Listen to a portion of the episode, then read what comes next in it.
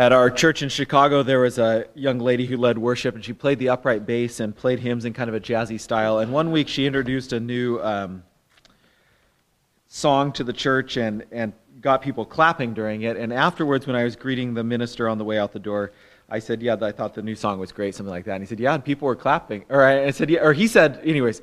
I said, yeah, and even people were clapping. He said, yeah, that was a big deal. And he, I thought he was joking, so I laughed. And he's like, no, I'm serious. That was a big deal to get people clapping. So, uh, Mark 13. This might seem like a little bit of an odd section to be meditating on during Advent, but it's really not because it's about what's to come. What are the signs? That's the question the disciples ask, but Jesus doesn't quite answer. Uh, we want to know what's coming next. And in Advent season, uh, one of the things we're doing is not only looking back to Christ's birth, but looking ahead to his second appearance. So it really is, in one way, a fitting passage to look at. Remember, in, in the beginning of chapter 13, uh, Jesus leaves the temple for the last time in his life. The disciples point out the wonderful stones and buildings on the way out, and Jesus replies, There will not be left here one stone upon another that will not be thrown down. Okay, that's where we pick up in verse 3. Mark 13, verse 3, and I'll read through verse 13. And as he sat on the Mount of Olives opposite the temple, Peter and James and John and Andrew asked him privately, Tell us, when will these things be, and what will be the sign when all these things are about to be accomplished? And Jesus began to say to them, See that no one will lead you astray. Many will come in my name, saying, I am he, and they will lead many astray. And when you hear of wars and rumors of wars, do not be alarmed. This must take place, but the end is not yet. For nation will rise against nation and kingdom against kingdom. There will be earthquakes in various places. There will be famines. These are but the beginning of the birth pains. But be on your guard, for they will deliver you over to councils, and you will be beaten in synagogues, and you will stand before governors and kings for my sake to bear witness before them. And the gospel must first be preached uh, or proclaimed to all nations. And when they bring you to trial and deliver you over, do not be anxious beforehand what you are to say, but say whatever is given you in that hour, for it is not you who speak but the Holy Spirit. And brother will deliver brother over to death, and the father his child, and children will rise up against parents and have them put to death. And you will be hated by all for my name's sake. But the one who endures to the end will be saved. This is God's word. Let's pray. Lord, your disciples uh, were bold enough to put out the question that many of us have of what's coming next? What are signs of the end approaching? Lord, let us, uh, as we read your word, uh, be shaped by it, be challenged by it, be taught the right disposition to wait patiently, to live faithfully in the midst of the situation in which you have placed us. Amen. Well, after leaving the temple, Jesus crosses the Kidron Valley and he winds up over on the Mount of Olives, which is apparently 300 feet above Jerusalem, above the temple platform. Remember, if you were here last week, uh, or, or, or, two notes. First, he's opposite the temple, is what Mark says. Um, in a sense, one peak is opposite everything, the whole city. You could say it's opposite anything, but it's drawing attention to this contrast.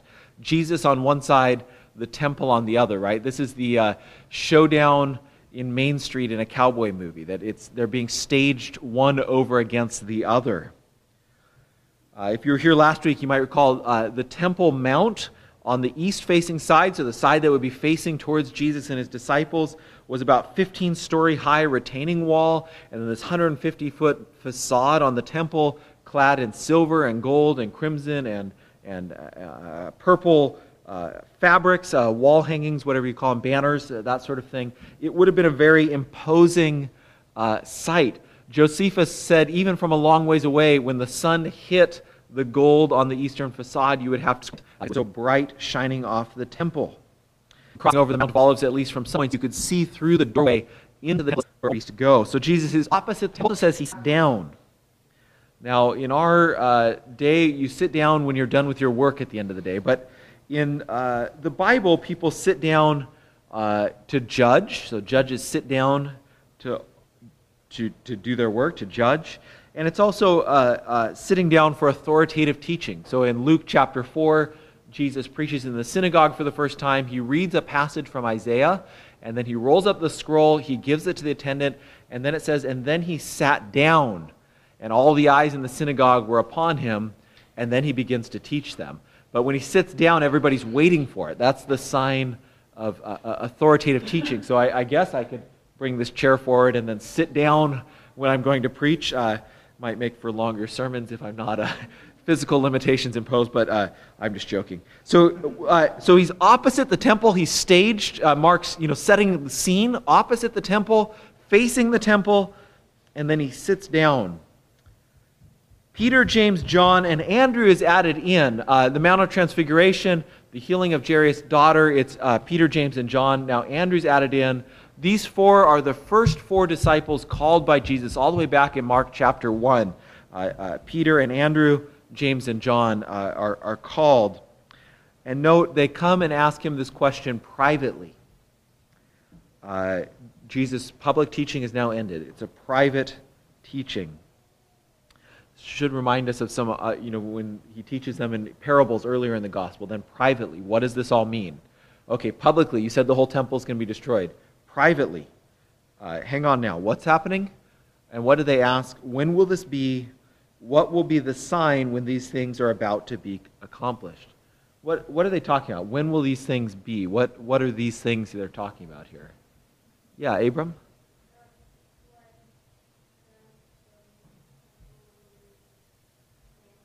Yeah, exactly right. When no stones will be left standing in the temple. And it's important for us to keep that horizon in mind through this whole chapter. That Jesus is teaching in the first instance about preparing for the destruction of the temple. And we can too quickly jump to our own questions about the end of the world, the end of history, those sorts of things. And yet, in the first instance, that's not the question Jesus is addressing here. What do they want? They want signs. What would it be like hearing that the central national and religious building would be destroyed? I mean, what, what kind of feelings would you have hearing, hearing this was imminent? It's a bit like, uh, I mean, we don't really have a national cathedral. I think there is a national cathedral, but no one pays attention to it, I suppose, uh, more or less.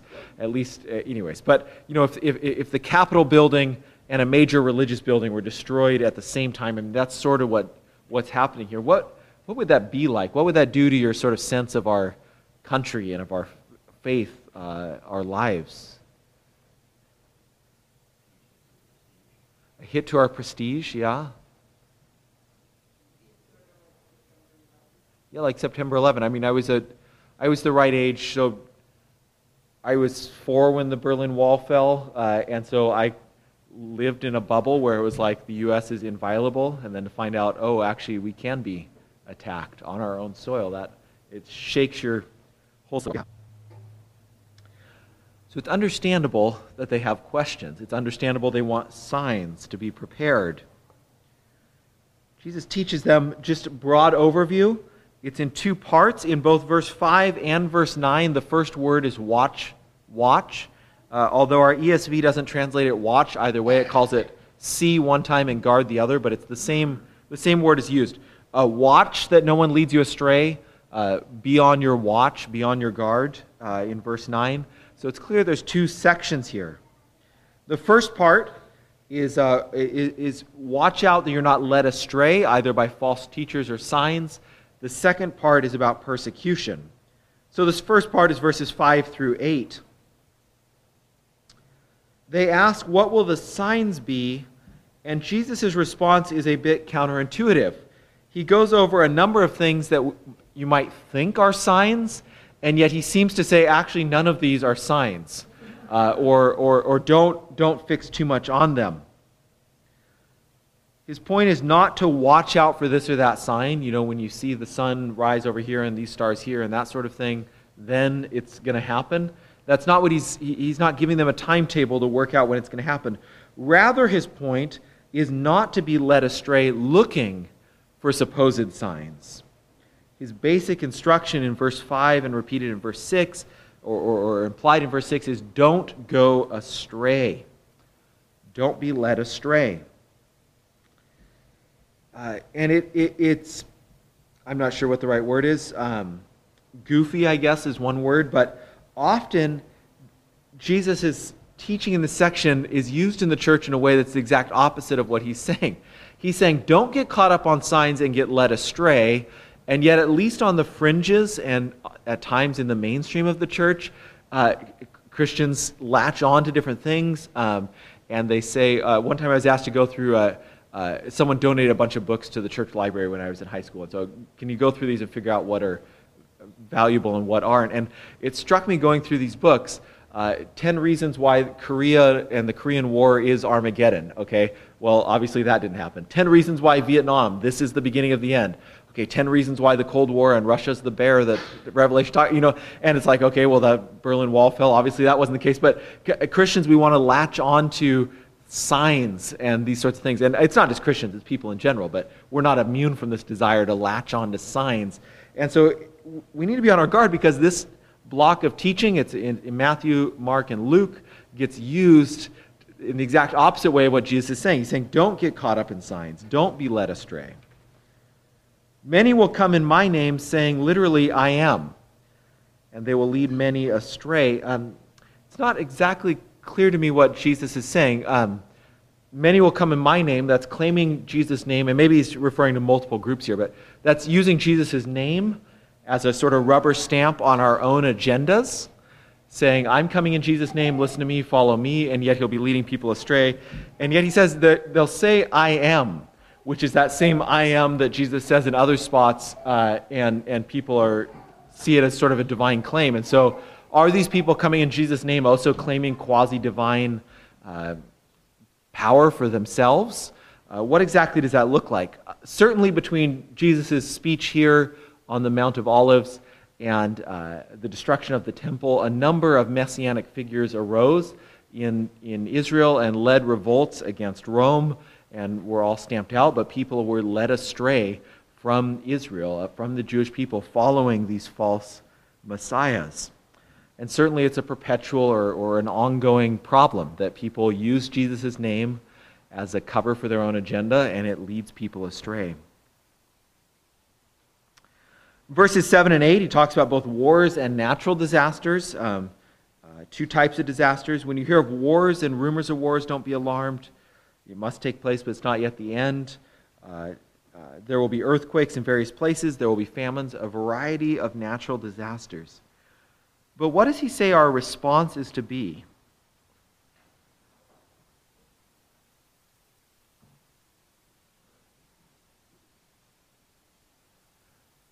What should we do when we hear about wars and rumors of wars?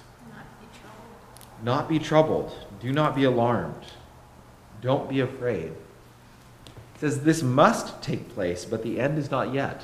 This is the course of life in a twisted and crooked generation. Uh, wars happen. Nation rises against nation, kingdom against kingdom. It's the normal course of events, the way of the world. And then in verse 18, or uh, uh, sorry, the, be, the end of verse 8, these are but the beginnings of the birth pangs.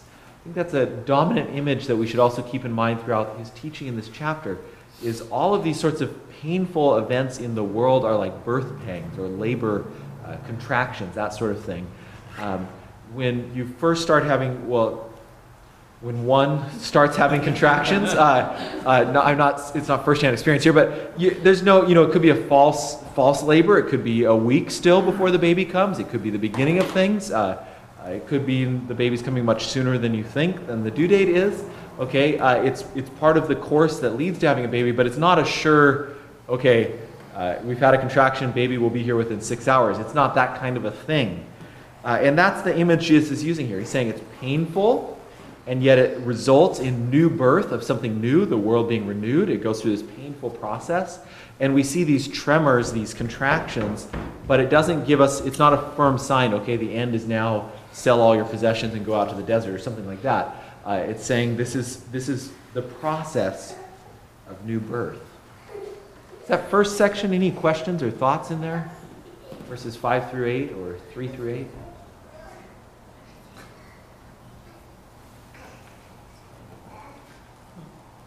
Okay. He shifts gears then and warns in verses 9 through 13 that there will be persecution. And indeed, we can read these verses as a preview of the book of Acts. For they will deliver you over to councils and you will be bit, beaten in synagogues. Isn't that what happens to Stephen? He's examined by the council, the Sanhedrin. He's beaten and ultimately put to death. You will stand before governors and kings for my sake. Think about Paul at the end of the book of Acts. He's arrested, he's before the governors, uh, uh, local rulers. Why? For my sake and to bear witness before them. Jesus isn't saying this is some sort of a feint that if you, we can get you in front of the throne room and you bear witness, they're all going to convert and the whole country will become Christian immediately. That's not what he's saying here. But he's saying, for my sake, you will suffer these things and you will bear witness. It's an act of worship before the ruler, saying, The true king of the universe is Christ the Lord, uh, and, and I'm going to bear witness to him even at great cost. The gospel must first be proclaimed to all the nations. Uh, go and, and, and, proclaim this in, in Judea and Samaria and to the ends of the earth. That's the, the programmatic statement at the beginning of, of the book of Acts. When they bring you to trial and deliver you over, don't be anxious beforehand about what you are to say but whatever is given to you in that hour, for it is not for you to speak, but the Holy Spirit. Uh, again, this picks up what we talked about this morning about uh, work out your salvation for God's at work in you. And again, of course, if you use your own voice to speak as a witness, but he's saying in that moment, God is at work in you and will, through the Holy Spirit, speak his word. This isn't saying don't ever bother learning Bible verses, don't memorize you know, don't memorize Bible verses, don't bother learning the gospel or how to explain your faith. That's not what he's saying. But he's saying in the moment, uh, when you're standing trial, the Holy Spirit will speak through you. Brother will deliver brother over to death, father his child, children to rise against parents and have them put to death. Not a pleasant scene, but it's this picture of division that Christ comes. Um, he bears judgment, but it's, it, it also brings judgment at the same time because family members will reject family members over this witness. Again, what does he say our attitude is to be through here?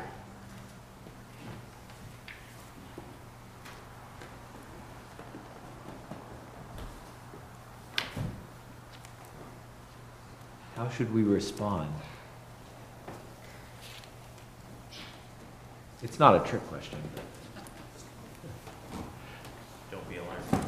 Don't be alarmed. Don't be anxious. Do not be anxious beforehand. Yeah, he's saying this is the course of things. This is what to expect uh, to come. I just want to draw attention then uh, to two things in this in this section. Um, Notice there's a little bit of a contrast here. Many will come in my name, saying, I am he, and lead many astray. So these are claiming Christ's name but leading people astray. Then here he says, uh, uh, and you will all be hate, or you will be hated by all for my name's sake. You notice Christ's name is being used in two ways. It's being borne by two groups of people.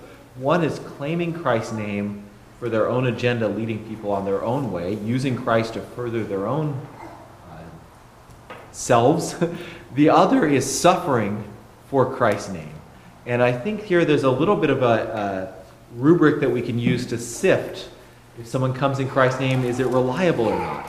Well, are they putting themselves up or are they willing to suffer for Christ's name? Uh, are they, again, this I guess goes back to Philippians, are they putting their own needs first or are they looking to the needs of others? Are they willing to sacrifice, to suffer, uh, even to lay down their lives for Christ's name's sake? So the name's used in two ways. But the one who endures to the end will be saved. Now, it's interesting the biblical language around salvation. We are saved through the work of Christ, it's an accomplished fact. Uh, I think, uh, well, in Ephesians 2, um, you have been raised with Christ Okay, uh, it's as if our death and resurrection has already taken place. It's already a sure fact. Uh, then the passage we looked at this morning, work out your salvation. It's something you're meant to be working on right now. And then here Jesus says, the one who endures to the end will be saved. Uh, and all three are true statements. It's a past, present, future thing. Uh, in one sense, we're definitively saved only when we are safe in God's own arms, uh, when we're absent from the flesh. That, that final victory, uh, we've crossed the finish line. We are finally definitively saved. That's still a forward looking thing. And yet, the verdict not guilty has already been rendered. We already are saved. And in between those two, we're working out our salvation. We're working the process of sanctification, of being made fit for God's presence. So it's, it, the Bible uses salvation in different, different ways, and it's not contradictory, but we do need to keep alert to what sense is being used here. I think if we want to draw out Jesus' basic themes here, he's saying, look, stuff's going to come that will be troubling. There will be wars, there will be false teachers, there will be natural disasters, there will be persecution, there will even be division within your family. These things are going to come, they will be troubling. And yet, his basic message in this context is don't be led astray. Okay, don't get caught up in signs or false teaching and get led astray. Don't be afraid. He says more than once don't be alarmed, don't be anxious, and don't give up. The one who endures to the end will be saved. Stick with it, even when the going gets tough. Hang on to it, even if you're hated for my name's sake. It's a blessing to be hated for my name's sake, to be considered worthy to suffer with Christ. So he's, even while he's talking about these things that at times can be troubling to think about uh, things to come, uh, uh, wars, rumors of war, persecution, all those sorts of things that can be troubling, his basic message is be calm. Okay? Don't be led astray. Don't be anxious. Don't give up. Stick it out. And I think that basic reassuring message is what we need to keep in mind as we work through, I guess, next week's children's program, then Christmas. So it'll be a couple weeks. But as we work through this chapter of looking at signs of things to come, uh, uh, keeping that basic orientation in front of us, that his, his purpose is to reassure us, not to frighten us. Uh, yeah, and I think that that's how we should also sort through other Christians who make claims about signs, end times, that sort of thing. Any other thoughts? Yeah, Leslie. Well, I was just thinking about the fact that it says you will stand before governors and kings, um, meaning those governors and kings will see you as a real threat or your faith as a, as a real threat. Um, you know, if it was, um, I'm just thinking it just kind of speaks the importance of how the enemy works. Um, that's a real threat to the enemy. Um, obviously, we're going to be before kings and governors, then we're not just like the local police station. It, it's, um, I guess, the world against those who who will faith. Um, uh, I don't know, it just kind of speaks to, to how threatening we are if we're before kings and governors who have power. Yeah. Um, yeah, or, or can be perceived. Uh, it's not always a threat to governments, but certainly governments that make totali- totalizing claims. Um, we have a true king, and so it relativizes those claims, and a government that can't tolerate that is, is threatened by that. At the same time, I'm thinking through Jesus, um, he's also foreshadowing what he's going to go through himself. That he's going to appear before this council, uh, he's going to be beaten, and then he's going to be before kings and governors uh, before he is put to death himself. Um, even his friends will abandon him, brother turn against brother. All these things are going to happen to him.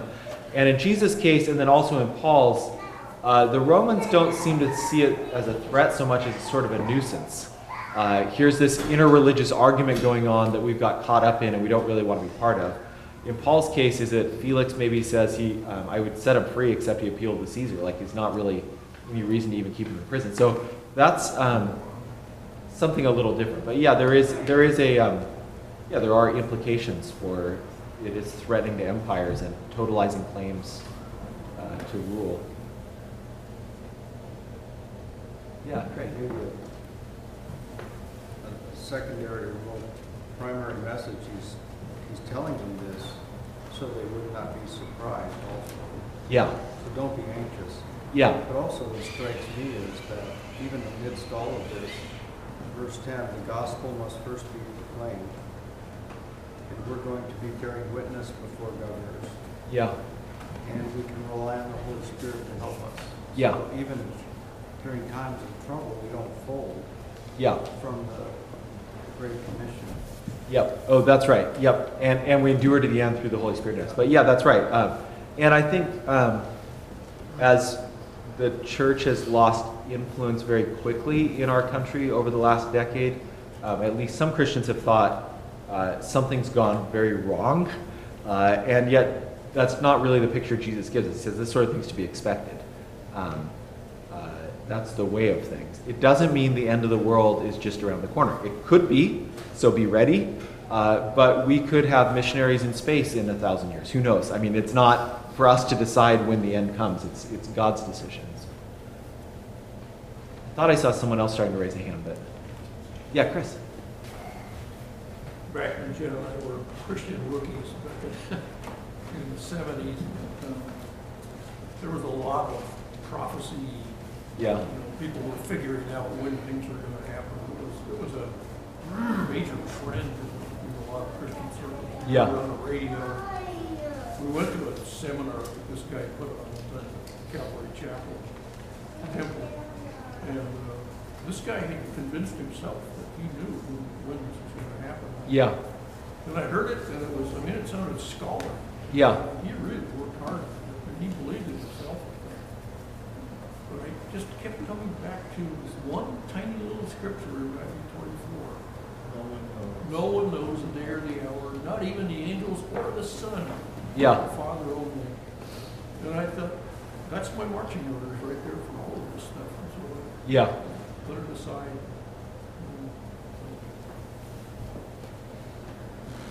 Yeah, Albert. So, this verse eight, these are about the beginning of birth pains, and you kind of implied that, you know, you, I, I wouldn't know, but, uh, giving birth is painful, but there's something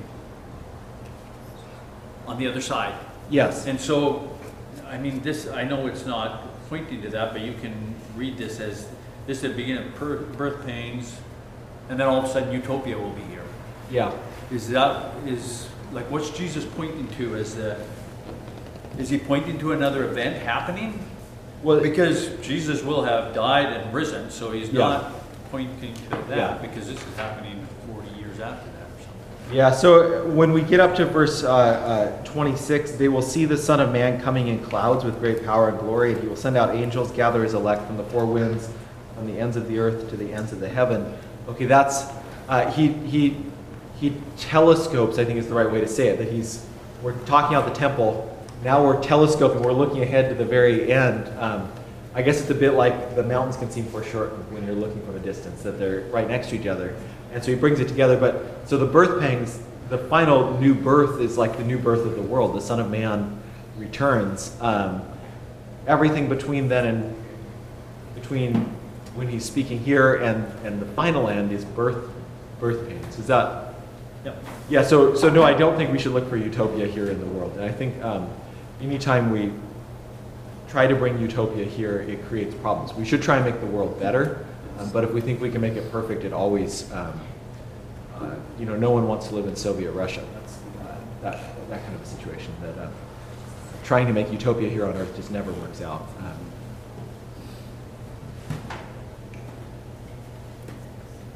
when I met with the search committee here at Wiser Lake Chapel, that night I drove home, and I think it was Greg Laurie was on the radio that I was listening to on the drive home, and he had the funniest story about being a new Christian and and backpacking in the I guess probably it would be Sierra Nevadas up there in California, and uh, and this long-haired guy showed up and claimed to be Jesus, and he said I was a new Christian, so I. I I knew this didn't seem right, but he kept arguing with me, and I, so I thought there was going to be trumpets and everybody would know. He said, "Well, that's going to happen, but just before that, I'm kind of checking things out first. And this had this whole thing. And so finally, after three days, I had to kick him out of my cave that I was camping out in. And, and they said I saw him in town when I went down to get supplies, and he had two followers following him around, whatever this little Californian Ojai or whatever it is. Uh, and then uh, And then he said a few days later, I came back and he had his front teeth knocked out. That someone must have got fed up with him claiming to be Jesus. And then he said at that moment it snapped because I knew Jesus had all his teeth, so I knew this was couldn't really be Jesus. So I think yeah, that kind of uh, that yeah, someone claiming to be Jesus, and yeah, uh, many many will go astray. I guess two went astray after this guy. But for whatever reason, that story stuck with me. Um, let's turn to our time of prayer uh, as we as we conclude. I know, uh, Jack, you had some Thanksgivings to share. Wow.